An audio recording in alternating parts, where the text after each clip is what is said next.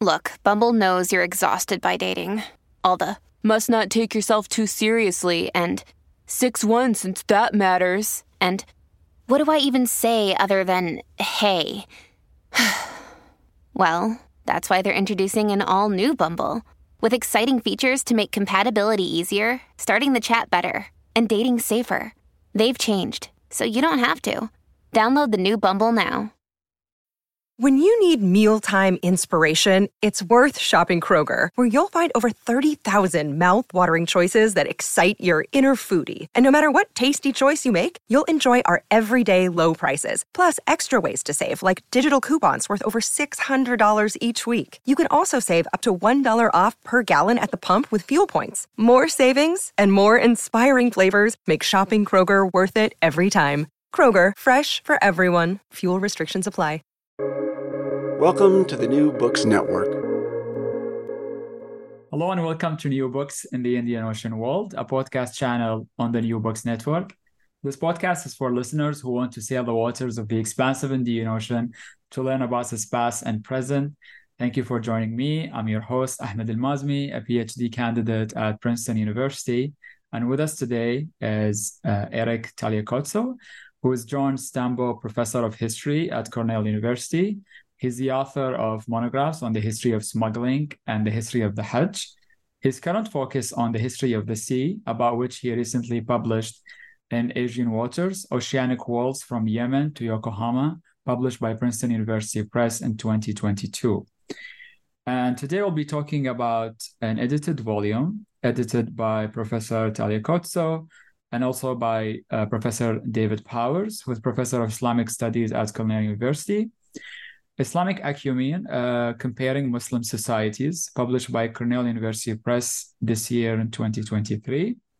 Welcome, Eric, to New Books in the Indian Ocean World, and thank you so much for taking the time to talk about Islamic Ecumene. Thank you so much for having me, Ahmed. First, we would like to learn uh, about the individuals behind these monographs.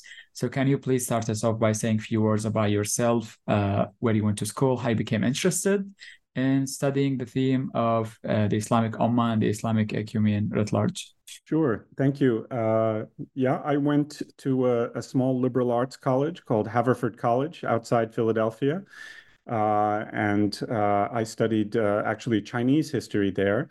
Uh, and got quite interested in Asia generally, but also Ch China specifically. I was taking Chinese language there for a number of years and when I graduated, I was very lucky to get a something called a Thomas Watson Fellowship, and they give about I think 60 or 70 of these out a year across North America to graduating seniors from small liberal arts colleges. And I was lucky to be able to spend a year uh, talking to uh, spice and marine goods traders in both the Indian Ocean and the South China Sea, in the basins of both of these bodies of water. And uh, so I started to get interested in kind of wider questions of uh, transoceanic contact in Asia. And that kind of eventually led me to graduate school. A few years later, I went to Yale to study Southeast Asian history because Southeast Asia ended up being kind of the linchpin between these two bodies of water. And uh, I wrote a, a, thesis there at Yale about the history of smuggling in colonial Southeast Asia. But one of the things I got interested in uh, as I was doing that work, which eventually became my first book, was also uh, how Islam was seen by the colonizers uh, who were coming to Southeast Asia and often seen as something transmitting things against the wishes of these colonial states. So that was the smuggling aspect. But then there was, of course, this religious aspect. And that became a second book on the history of the Hajj uh, from Southeast Asia to Mecca from earliest times to the present. Uh, and this volume is a continuation of some of those interests that have sprouted off into a couple of different uh, edited volumes. Amazing. And uh, your career and uh, your erudite, let's say, take on the field really shows and uh, selecting these excellent chapters and putting them together to explore the concept of Islamic ecumene. But let's first talk about what do we mean by Islamic ecumene, considering the shared practices, beliefs, and community bonds among Muslims. Is there a definitive Islamic ecumene that we can talk about? That's a very interesting question, and uh, it's a kind of twenty thousand dollar question, right? Uh, what they used to say in the nineteen fifties and sixties. I mean, I, I would say I think there's likely not one definitive ecumene, uh, but maybe multiple overlapping conceptions of of an Islamic ecumene by the Ummah, by the community of believers. Um, but you know what exactly this would be, I think, would be different in in the eyes of different beholders uh, in the religion, and and maybe even different again from the outside, from people who are not Muslims. Um, so just for an example, what about those who are born Muslim but don't don't kind of engage in everyday practice of Islam with the with the prayers or with Ramadan uh, at a at a particular time of year, etc., or only partially do so? Uh, I think there's a number of examples of uh, um, things like this that we might call shading, where people consider themselves to be Muslims but um, have varying degrees of participation in the active uh, um, institutions that form Islam as a daily, weekly, monthly, yearly religion. And this is in common with all religions, I think, right? We would say this, see the same thing across Christianity, across Judaism, across Hinduism. Uh, uh, so it's not something that's particular to an Islamic ecumene. Uh, right. Uh, both of you, uh, both of the editors in this case, uh, work beyond the framework of the nation state, whether that's North Africa and the Sahara world or the Indian Ocean world. drawing from your regional expertise, how does the volume explore the organizational matrices of common Muslim affiliation and societies scattered across the globe? Uh, in what ways does this uh, volume challenge the idea of a singular Islamic identity while still asserting a unity or a sense of unity among diverse Muslim societies?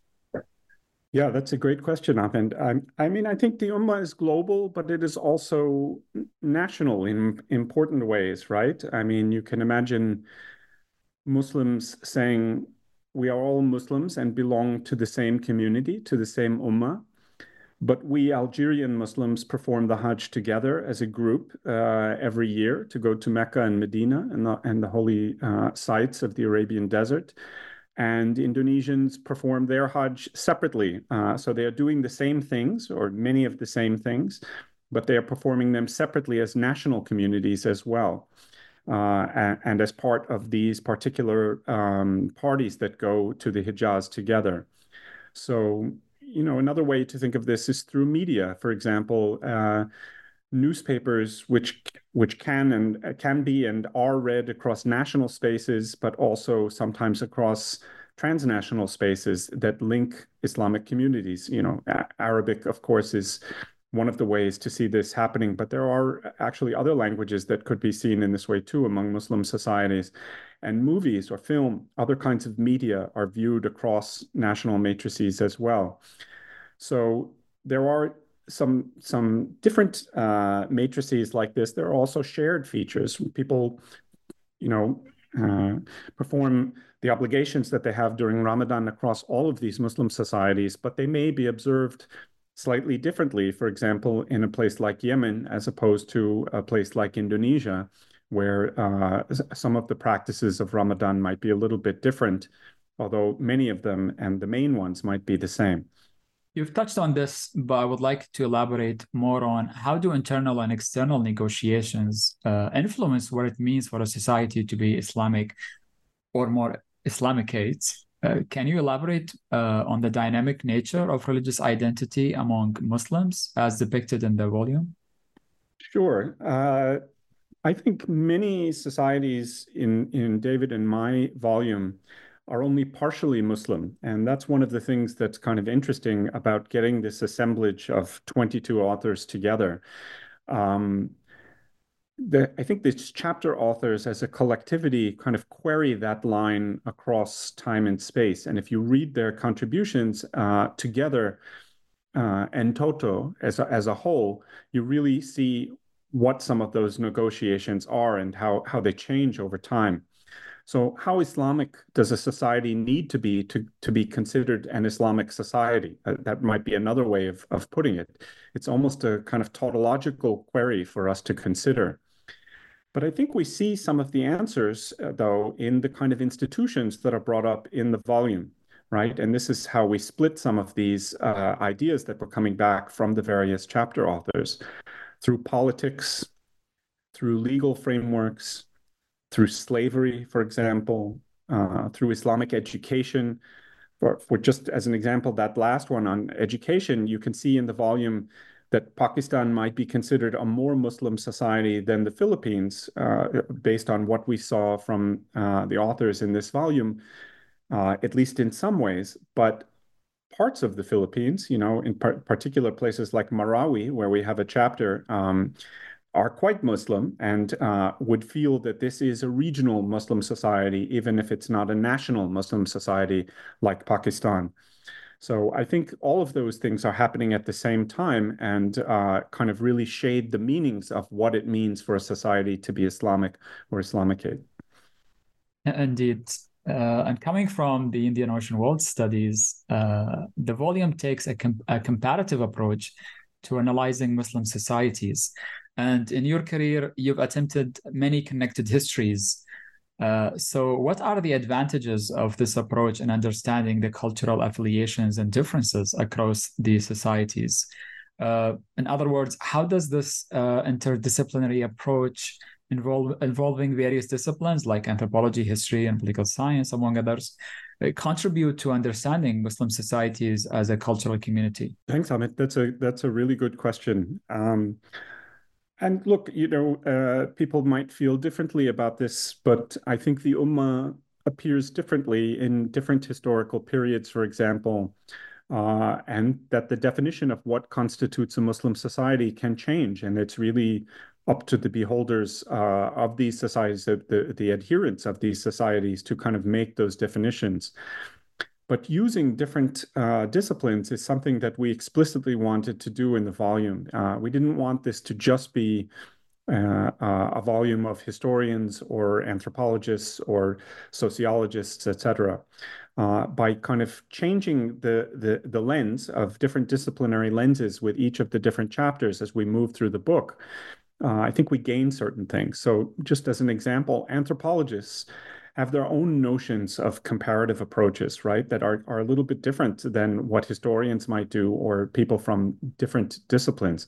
So we think here, for example, of Geertz's famous Islam Observed, right? Where he's looking at um, Morocco and Indonesia as poles of Islam across uh, across this very large space of the Ummah, from all the way in Northwest Africa all the way to Southeast Asia.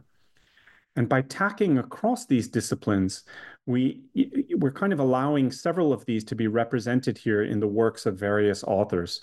We try to have a valence across disciplines so that multiple vantages can be represented and multiple approaches can be used.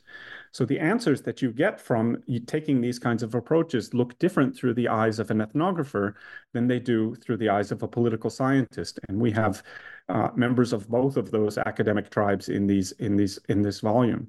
And it would be different again in the eyes of an architectural historian uh, uh, from a sociologist. So again, we have members of those tribes as well.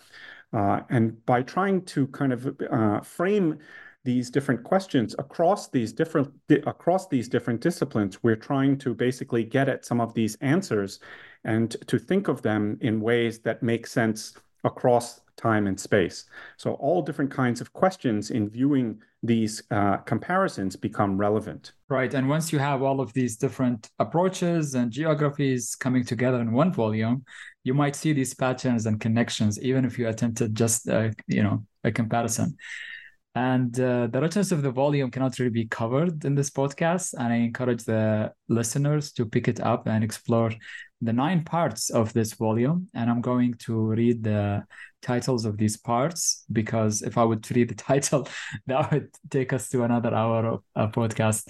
So, starting with one, part one ethics, uh, moral rectitude, and education. Two, colonial encounters and post colonial aftermaths. Three, colonialism and slavery, the Ummah below the winds. Four, religion, politics, race, and identity. Five, walls, architecture, and the other. Six, representing Muslims, poetry, film, and news media. Seven, music, art, and the nation. Eight, translation, modernization, and culture. And last but not least, remembering and forgetting the dead. So let's talk about the organization of these parts. How deliberate was the selection and arrangement of chapters to emphasize, uh, again, comparisons across time and space in Muslim societies? Yeah, that's a that's a good question too. Um, I think I can say fairly that it was quite deliberate. Uh, it took David and I quite some time to settle on the architecture and the groupings. Um, and after we got our referees reports in, we changed them around too, following some of the advice that we received um, from our referees reports. So we wanted to look across certain rubrics that we saw as commonly practiced across the Ummah, though. Uh, that was important to us. And hence, some of these categories that uh, you mentioned, Ahmed um, ethics and education, uh, the colonial encounter, slavery, race and identity, architecture, the arts broadly construed, translation, uh, even death as we get to the end of the volume. So we were trying to kind of basically fine tune who should be in what rubric and, you know, and and and why. And that actually took us a while, and we had uh, an evolution of our thoughts about that. And we ended up moving some of the chapters around a little bit um, and asking for certain things in the revised draft. But we think it ended up we hope it at least that it ended up being about right in the end the placements because we wanted to look across a number of different uh, rubrics to try to get at these larger questions about uh, uh, islam in the world and it's really effective uh, and i would like to think more about periodization here um, how did the colonial period and subsequent post-colonial transition, transitions shape the identity and practices of Muslim communities uh, worldwide? Uh, what nuances emerge in the comparative analysis of the effects of colonial subjugation and post-colonial liberation? Yeah. Okay. Um, well, we you know we took a few examples here. For example, uh, the Philippines, uh, colonial Anjouan and Zanzibar in the Southwest Indian Ocean, uh, Algeria in the Maghreb, uh, coastal Kenya on the Swahili coast of East Africa. So broadly, our authors were trying to show how invasive the colonial experience was in some ways and in reordering societies and, and the kind of priorities of the Ummah. Uh, so, for example, here, the French were much stronger in Algeria in these practices, down to naming practices, uh, which one of our authors uh, uh, shows, Benjamin Brower of the University of Texas at Austin. So that was the kind of influence of French really uh, kind of going into the roots of Algerian society in some ways, Algerian Muslim society, down to even the naming of, of things. This is much more true, I think, than what the Spanish were able to achieve in the southern Philippines, for example. But some of the same issues are at play. They're trying to, both of these kind of colonial administrations are trying to control and administer subaltern Muslim life. To, and they're trying to do this basically to the advantage of the colonists. So they're trying to do this through names and naming, both of, of people, of places, of institutions. They're trying to do this through censuses. They're trying to do this through um, the laying down and concluding of external treaties between Muslim societies and non Muslim entities. So all of this is happening at the same time across multiple landscapes and across the world. In some societies that are Muslim predominant, um, and in some societies that are only partially Muslim. And one of the things that the volume does is to try to look at across all of these spaces and look across time and see how some of these uh, outcomes were different in different societies. And in thinking about cultural interactions such as economic exchanges and interreligious contact, how does that influence the way Muslim societies define and, and perceive themselves? Uh, can we think about it in a, a contact zone? And if you can provide examples from the chapters of how identity formation has been impacted in various historical and geographic contexts? Yeah, sure. I mean, I, I, one of the good examples that emerge from the volume in, in terms of that, I think, is the Ottoman Translation Bureau, uh, which was studied in our book by Mehmet Darakçıoğlu of NYU. Um, and he looked at the way, you know, the, the changes in the way Ottoman society evolved as the Bureau took in all sorts of foreign language. So uh, through this Ottoman Translation Bureau, different things were coming in and out of Ottoman society to the rest of the world. And that's one of the things that was actually the raison d'etre of, of this particular article in the volume by Mehmet. Uh, and that was really instructive, I thought. Uh, another example uh, were the tombstones studied by uh, Felipe Lopez Lazaro in the Western Mediterranean vis-a-vis both, both Muslim and Catholic rulers in places like Iberia and the Maghreb.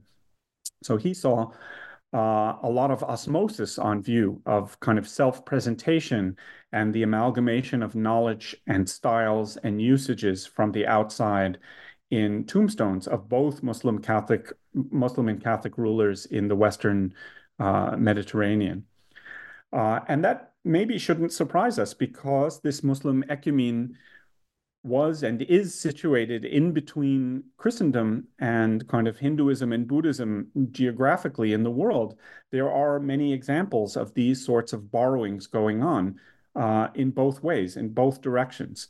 You know, we can think of lots of different things that would figure in this numbers, positional notation, architecture, as seen in the volume in, in several different studies in, in our book, uh, et, et cetera. Indeed. And thinking about ways not just uh, Muslims uh, happening to be, uh, let's say, the majority or in power, but also in the diasporic context. What challenges arise in the process of translation and cultural adaptation uh, in the diasporic context? If you can draw an example of that.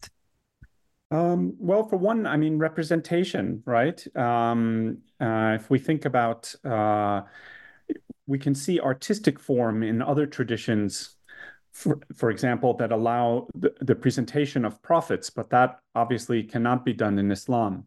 Only in very rare cases has this happened in Islamic societies over, over time.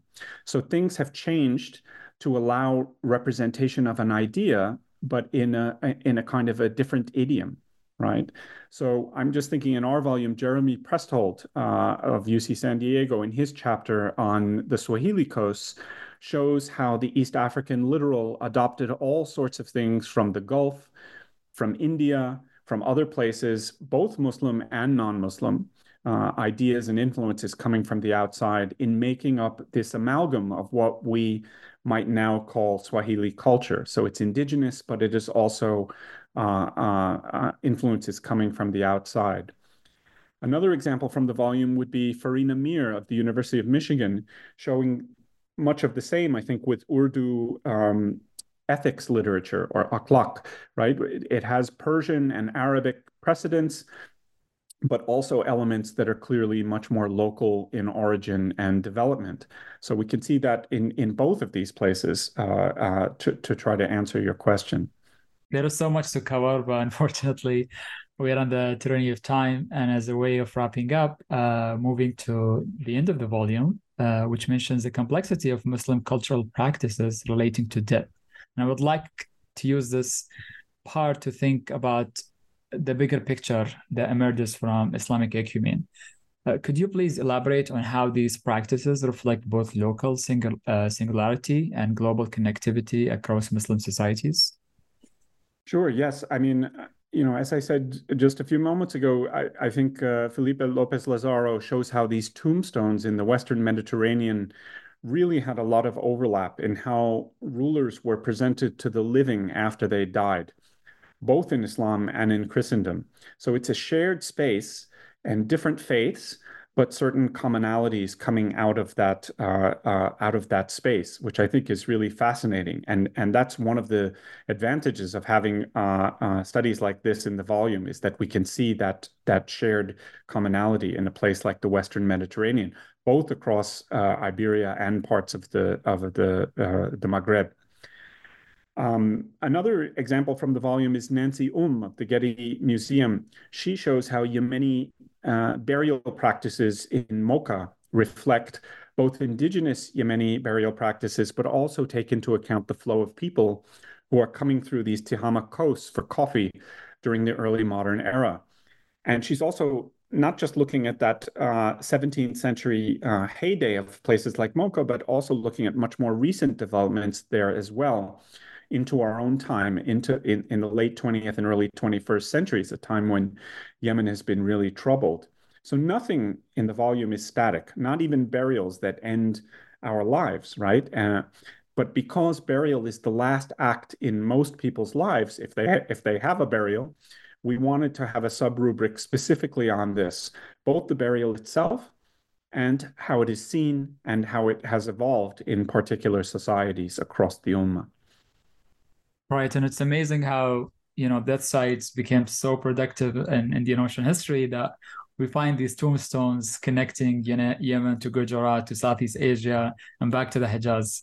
So uh, it's an amazing job that you have accomplished in bringing all these authors together and listening to the fact that there are nine parts uh, the listeners might think the book is a thousand pages, but it's not.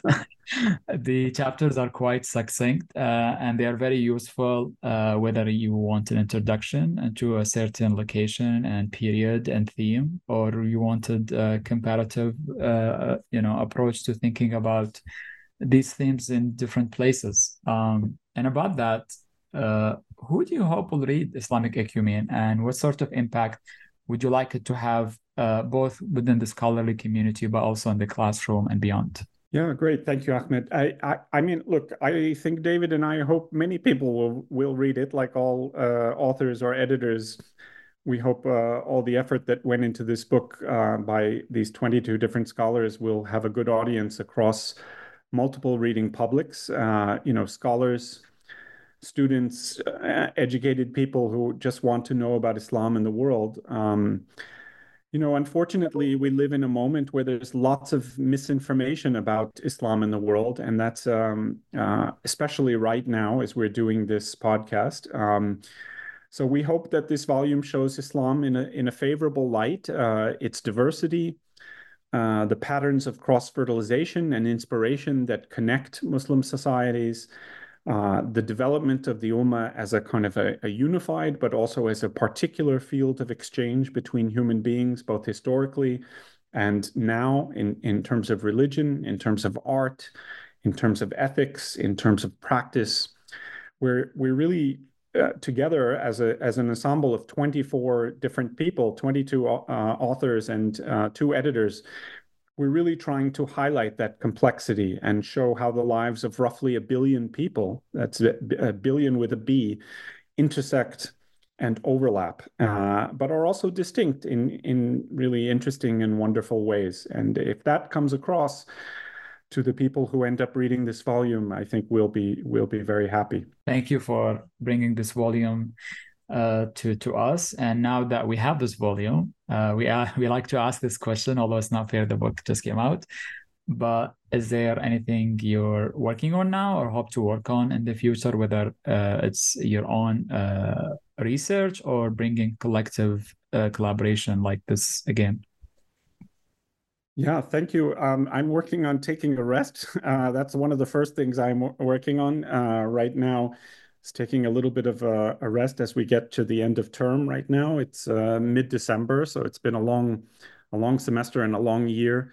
Um, but yeah, I have a number of different uh, projects going forward, um, uh, a new book and also several edited volumes. So I'm hoping to to get to work on uh, some of those when I can. And uh, but I'm very happy that this volume is finally out. It took a long time for it to kind of go through its evolution uh, for the two of us and involving all of these different authors when you have uh, 22 24 people all together doing a book it, it can take quite a long time and this book did take quite a long time so we're just very glad that it's now out and seeing the light of day amazing that's like putting out a couple of uh, special issues so mm-hmm. you you've given us your volume in Asian in Asian Waters and now Islamic Ecumene along with uh, your co-editor uh, David Powers.